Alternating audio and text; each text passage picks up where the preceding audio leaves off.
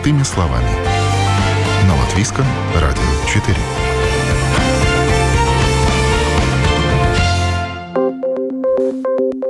Доброе утро. В студии Юлия Петрик. В эфире программа «Простыми словами». Сегодня посвятим передачу очередной бухгалтерской тематике – расчету отпускных и больничных. Расскажем о часто встречающихся ситуациях в расчете отпускных и больничных. А в Латвии работнику полагается в год 28 дней оплачиваемого отпуска. Из них 20 оплачивается, а 8 нет. Расчет отпускных производится из зарплаты, доплаты, премий за последние полгода. При предоставлении предоставлении отпуска и расчете отпускных принимается во внимание период, когда работник отсутствовал по болезни или другим причинам. Есть нюансы, впрочем, при расчете отпускных при неполном рабочем времени. Также, если работодатель сочтет нужным, то с работника могут быть удержаны отпускные при его увольнении, если работник брал оплачиваемый отпуск авансом. Если же работник не воспользовался отпуском за время работы, то при увольнении он может получить компенсацию за неиспользованный отпуск за все время работы. В исключительных случаях э, с письменного согласия работника допускается также перенос части отпуска на следующий год.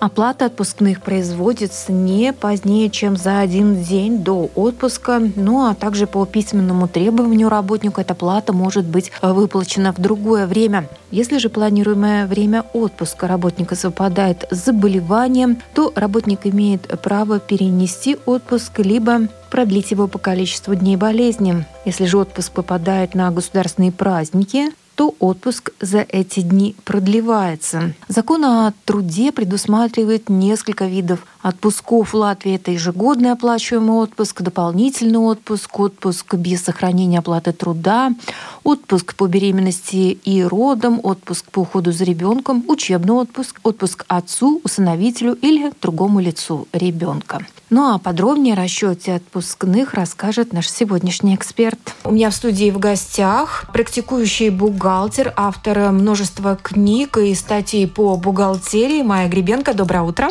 Доброе. Майя, расскажите, пожалуйста, какой полагается человеку отпуск на рабочем месте и как он рассчитывается? Отпуск каждому работающему, за некоторым исключением, коим чаще всего упоминаются педагоги, у них 8 недель, у всех остальных имеющих трудовые отношения, у них 4 недели. 4 календарных недели.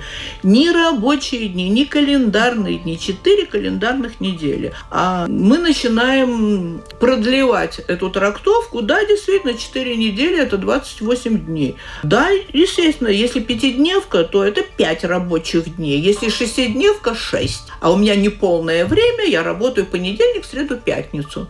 То есть вот эти недели по сроку нету никаких. Ограничение одно. Часть отпуска должна быть непрерывная две недели. Две недели да. Насчет второй части ничего нигде не сказано. И тогда возникает вопрос, а я хочу по одному дню использовать. Потому что если я две недели использую, там суббота-воскресенье, суббота-воскресенье, никуда не денешься. И в этих 14 днях оставшихся, да, я могу использовать по одному дню. И тогда у меня получится 14 14 дней отпуска. Другое дело, как к этому относится руководство. Если оно считает возможным, ради бога, это не запрещено. Если оно не хочет, то оно апеллирует к формулировке закона 4 календарных недели. А 4 не всегда получается 28 по простой причине, что у нас в этот период не включаются праздничные дни. Неважно, куда они попали, среди недели или выходные, все равно они исключаются. И поэтому получается ситуация, в этом году я не смотрела, а по примеру лекции прошлого года, с апреля на май. В апреле Пасха, три праздничных дня. В мае первое, четвертое и девятое было, если я не ошибаюсь, мат из Дына. Шесть дней. Вот пошла я в такой отпуск, я вместо четырех недель... На 20. Да, пошла на пять недель. А, а они оплачиваются или только те 14 дней? Или Ой. эти выходные, которые захватываются тоже? Это сказка про белого бычка. Значит, э, в законе сказано, что оплачиваются рабочие дни работника. Значит, один вариант, если я работаю элементарно, как все вот офисные работники, пятидневку, да, то оплачиваются рабочие дни, это мои пять дней в неделю. А если там посередине были праздники, то у меня же продлевается этот отпуск, да. и там тоже он падает на следующие недели, да. там тоже рабочие дни. Смотрите, если по закону положено, там, допустим, 14 дней, в них обязательно будут 4 выходных. Только рабочие оплачивают? Оплачиваются рабочие. Только Опла... рабочие. А с какой стати? 28 дней календарных положенные человека, так они должны оплачиваться? В них должны быть оплачены в этих 20 Только рабочие? Только рабочие. И не очень это тоже корректно, потому что у нас есть получатели минимальной зарплаты. И даже не минимальная зарплата, а еще точнее минимальной часовой ставки. Часовая ставка как рассчитывается? В Минфиновской домашней страничке есть таблицы расчета. Есть правила соответствующие. Для каждого месяца минимальная часовая ставка рассчитывается отдельно. Они повторяются некоторые, да, но все равно для каждого месяца отдельно. И что получается? Часть месяца идет за работу, а часть месяца идет вознаграждение за оправданное отсутствие. Складывается вместе – не меньше минималки должно получиться. Ну, потому что мы минималку-то и делим на эти часы. Не на отработанные часы, а на отработанные плюс оправданное отсутствие. И тут начинается такой своеобразный ход конем. У нас говорится, что делится на нормальное время минимальная зарплата, чтобы получить часовую ставку. А в этих таблицах, которые там, ни одного слова нет про нормальное время. Там написано рабочее время и оплаченное время. Почему вы его не называете нормальным? Mm. То есть противоречие идет между законом и правилами насчет э, вот этих самых э, нормального времени. Вот в этих правилах по расчету минимальной часовой ставки, у них сказано, что делится минималка, минималку государство определяет, оно угу в силе, делится на количество часов нормального времени, а потом поясняется, нормальное время – это отработанные и вот эти праздничные дни, праздничный он день, он там не, ну, измеряй в часах, как хочешь, да? Да. Вот, короче говоря, это нормальное время по правилам. А в законе не сказано, что нормальное время – это 40 часов в неделю. В законе сказано, что не больше 40. Э, поскольку я девушка любопытная, я помучила юристов. Я говорю, я правильно понимаю, что нормальное время 40 часов? Еще сто лет назад, когда это возник, э, эта необходимость. Они говорят, нет, неправильно. Не больше 40 – это то, что работник работник, работодатель может установить время 30 часов и считать его нормальным. И вот за эти 30 часов нужно заплатить по крайней мере 620, да? Угу. То есть оно не считается неполным. Можно устроиться на неполное время, но это другая ситуация.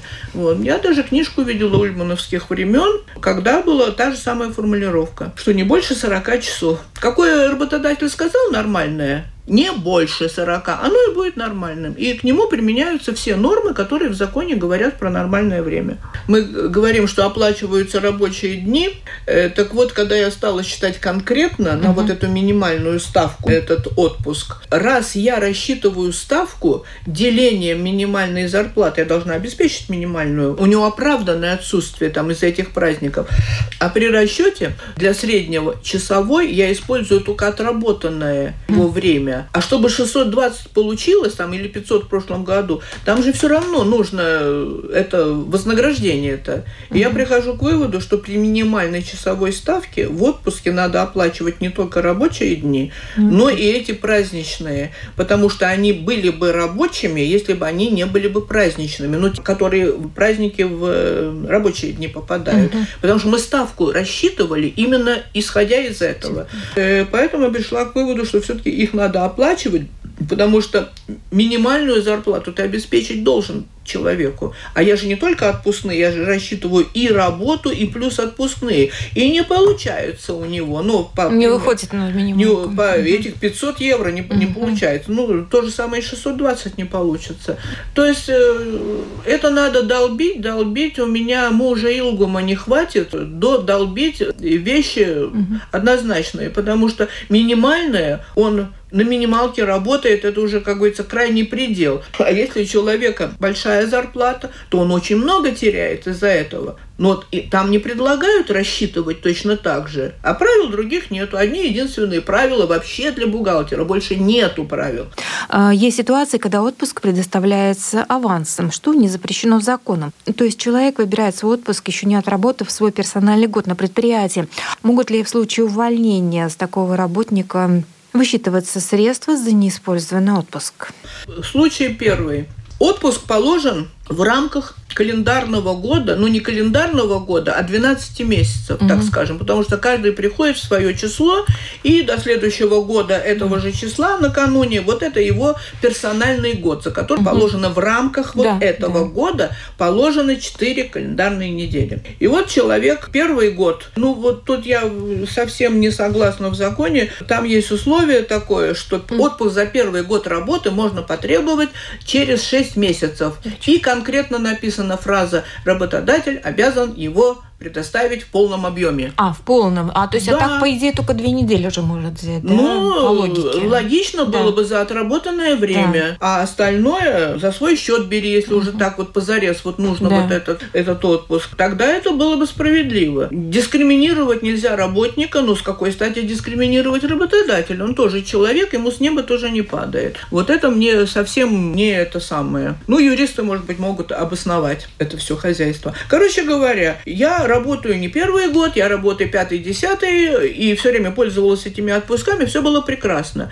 И каждый раз распоряжение на отпуск, как звучало, отпуск такого-то по такое-то число, сколько там дней там или недель, за период работы вот за этот персональный год. И вот на какой-то там, бог знает, какой-то энтый год я этот отпуск взяла, ну, обычно предоставляется так, где-то посередине этого срока. И посередине срока взяла целый месяц, ну, эти четыре недели мне заплатили, у меня зарплата хорошая, и я в отпуске нашла возможность э, работать в другом месте, и я сказала, чао, бомбина, я не приду больше. И угу. что работодатель может сделать? В законе написано, э, бухгалтер, ну, работодатель имеет право удержать авансом выплаченные отпускные. Да. Когда есть чего. Есть чего. Но народ у нас э, образованный, особенно на такие всякие пути не совсем праведные, и работодатель замучается подавать в суд и бегать. Но хотя... это может грозить судом, если что, Конечно, да, взыскивание может, если там большая сумма mm и э, есть обоснование. Короче говоря, все это можно делать, но у нас есть работники, которых выгнать в отпуск невозможно. Он считает, что в законе, кстати говоря, написано, при увольнении только можно получить Только при увольнении компенсацию, да. Вот, э, никак иначе. И работодатель обязан компенсировать за все годы, когда он не пользовался. То есть, если он 10 лет не брал отпуск, он да, имеет право получить эту штук. денежку. А да. по какой зарплате? По последней? Вот тут начинаются э, да. интересные вещи. Во-первых, я была рада, что эту фразу вставили, потому что вначале ее не было. И я когда говорила с юристами, что, ребята, ну вы же определитесь тогда, если человек не ходил в отпуск, а чаще всего ему просто не, не давали возможности такой. Потому что 90-е годы, ладно, 90-е закон уже в 2000-м, э, во втором году вступил в силу. Тебе пообещают э, волчий паспорт, ну, правда, это сложнее сделать, потому что некуда статью записывать, вот, но он вынужден работать. Он бы отдохнул. В законе написали, да, вот за все годы. Тут же возникает вопрос, что раз во все годы, там Европейскую э, судов практику сразу припомнили, э, что работник, раз он тут не отдохнул, он теперь должен отдохнуть. Все прекрасно. И юристы задумались и начали объяснять, что работник мог сам не хотеть. То есть возникает вопрос, чей юрист лучше выступит и докажет, что его гнали в отпуск, ему предлагали, ему разрешали, а он рогами упирался и не шел в этот самый отпуск.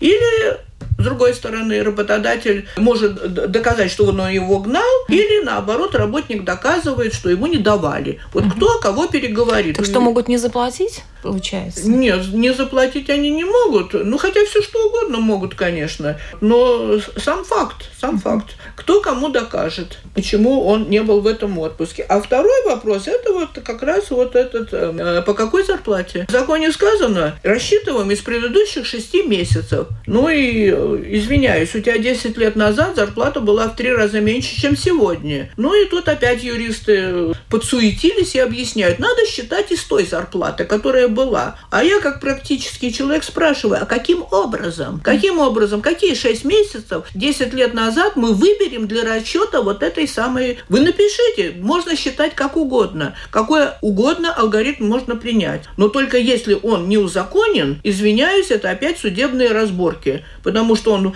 допустим, полгода работал на маленькой какой-то зарплате, а потом полгода на большой, то каким образом считать? Угу. То есть я не говорю, что нельзя посчитать, да, но для этого должен быть алгоритм, который был утвержден или в правилах, или в законе. Ну, в законе едва ли, а в правилах э, все-таки надо. Отпуск положен за год. А если две ситуации есть, отпуск по уходу за ребенком да. и отпуск без содержания. Отпуск без содержания Четыре недели еще продолжается мое право. А если я после этого два месяца была в отпуске без содержания, mm-hmm. то у меня мой персональный год на два месяца длиннее стал. У меня выпали вот эти два да, месяца, да? да? Угу. И тогда получается, что мы-то помним, что какого числа мы пришли, когда у нас начинается отсчет, а он-то у нас уже сдвинулся, на это. Угу. И это ж не всегда бывает ровно два месяца, угу. особенно когда в отпуске по уходу за ребенком, там когда-то начался посередине, когда-то закончился, кто-то длиннее, кто-то короче взял. Тогда этот э, год становится длиннее, чем 12 месяцев, а за него положен только один отпуск.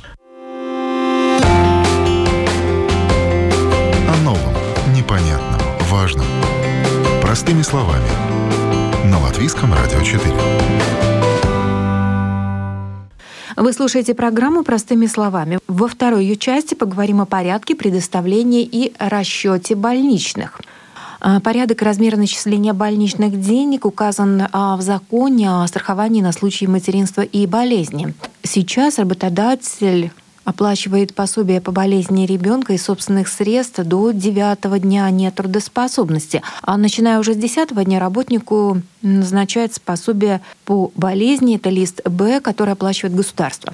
Работодатели своих средств производят оплату больничного в размере не менее 75% от э, среднего заработка работника за второй и третий день нет трудоспособности, а в размере не менее 80% за период с четвертого дня нет трудоспособности.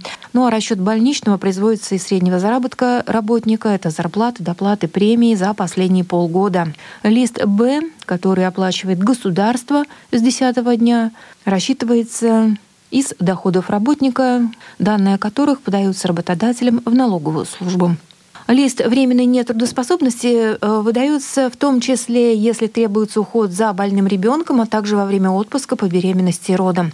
Ну и рассмотрим некоторые распространенные ситуации расчета больничных. Напоминаю, в студии практикующий бухгалтер, автор книг и статей по бухгалтерии Майя Гребенко. Больничных у нас два вида А и Б. Большинство людей об этом знают. Больничный А – это больничные деньги по терминологии, которые должен заплатить работодатель. А больничный Б – это пособие по болезни. Это платит соцслужба.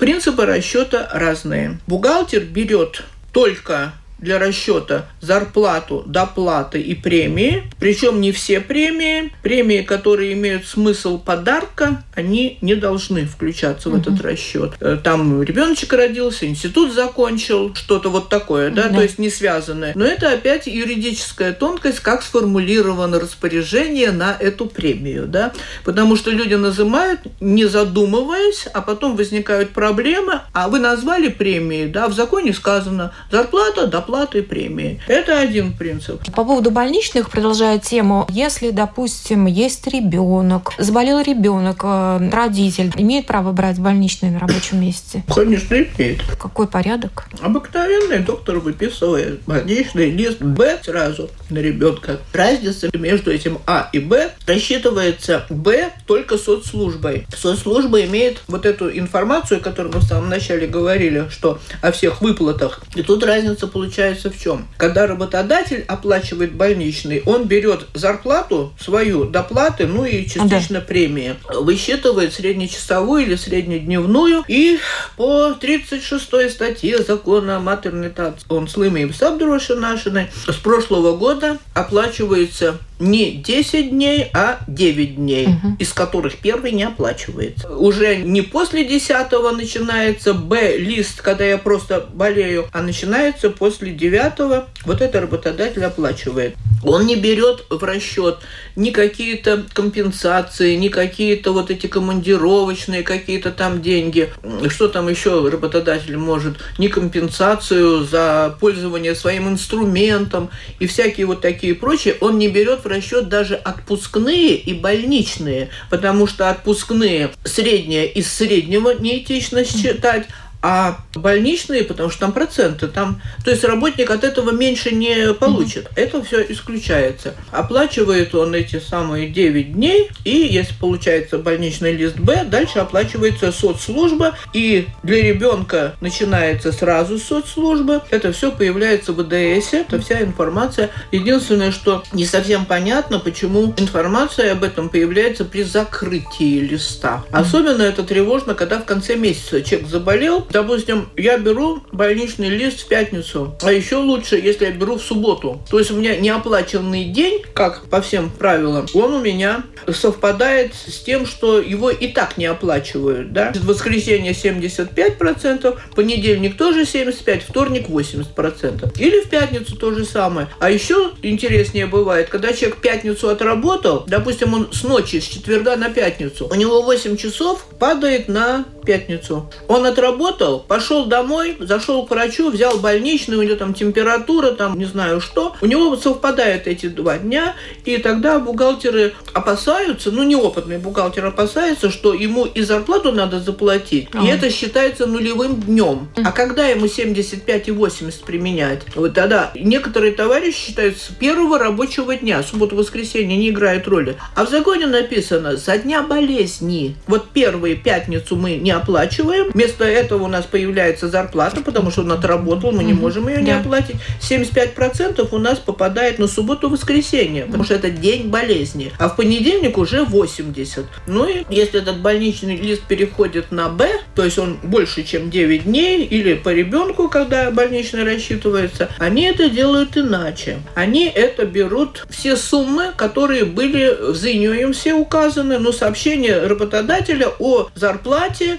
и налогах этого человека. И не о зарплате, а о дарба самокса. Потому что это вещи разные. Зарплата это вот что-то такое определенное, а дарба самокса это все, что подряд идет. А туда уже попадают и больничные, и эти самые отпускные, и подарки, и любые-любые выплаты, которые только облагаются налогами, они все стоят в Зиниумсе. Это во-первых. Во-вторых, соцслужба не знает, как я работаю каждый день или через день, или вообще раз в неделю. Они получают сумму, и они ее распределяют на календарные дни. Но они, с другой стороны, они и оплачивают календарные да. дни, потому что, ну, потому что такой расчет. Да. Да?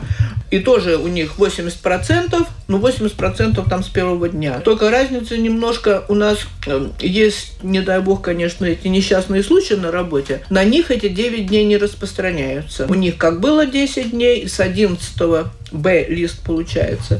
Вот. А там осталось все по-старому. А за деток, да, за деток болеть можно. Там есть разница, когда он просто болеет или он в стационаре находится. И еще одна тонкость, что к больничным деньгам применяется часть минимума и часть льгот – за этот период. Все время надо думать, мы календарные дни оплачиваем. Минимум он на календарные дни распределяется. Льготы по налогу на иждивенцев, на инвалидность тоже по календарным дням. А оплачиваем мы рабочие дни. И поэтому вот если там, допустим, 7-8 ну, календарных дней было на Б-листе у товарища, то ему э, рассчитают для календарного и оплатят календарные. А бухгалтер будет считать, когда у себя, ну, до того, естественно, э, больничные листа, он найдет среднюю зарплатку, и применит его к рабочим дням.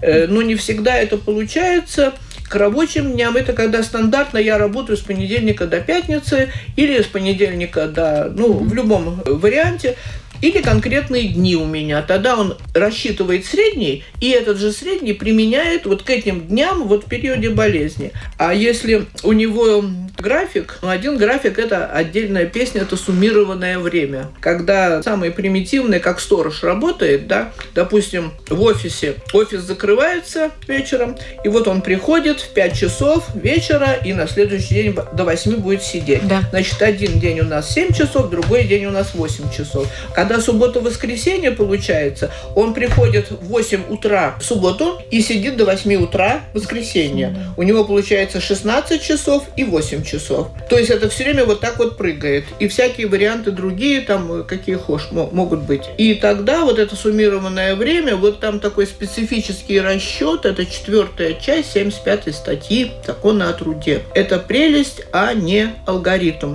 он через много лет, по-моему, где-то в 2010 году был перенесен из закона Атлайзибас Лыкумс, это для бюджетников, угу. перенесен туда, потому что нормальный алгоритм, и я считаю, поскольку математика у меня это десерт в любом виде, и я считаю, что этот алгоритм применим совершенно точно ко всем другим, какие только режимы есть. Ничего не надо, потому что если там такие дни, так оно подходит. Если у него вот такой этот суммированный, тоже подходит.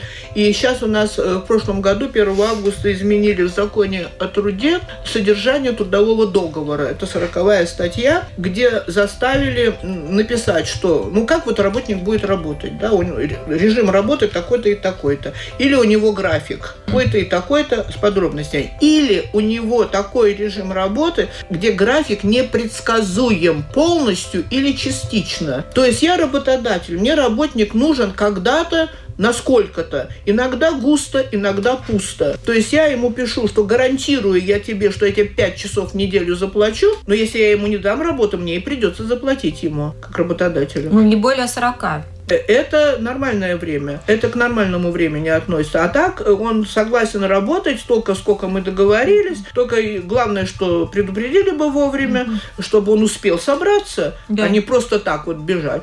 Гарантированное время у него есть, а на самом деле он работает по нужде. Сколько надо, столько и будет работать. Мы не можем знать, как у него. И вот эта четвертая часть 75 статьи, она прекрасно к этому подходит. Прекрасно. Когда мы находим средние показатели и используем эти средние показатели, как бы применяя к нормальному времени. Вот. Но я долго билась за это, очень-очень давно, когда закон о труде только вступил в силу, это где-то после второго, третьего, четвертого года, когда я называла это время не полное, но суммированное, потому что именно что, чтобы можно было применить этот алгоритм. У меня все это превращалось, что я бог знает, что придумала. Такого времени нету, чему нету, а потому что в законе нету. Я говорю, ну то, что в законе нету много чего, что везде требуются какие-то уточнения. Не просто рабочие дни оплачиваются в отпуске, а рабочие дни этого работника оплачиваются. Потому что у меня был печальный случай, который вполне официальный. Педагог, который работал в среднем от одного до двух дней в неделю, он через суд требовал, чтобы ему оплатили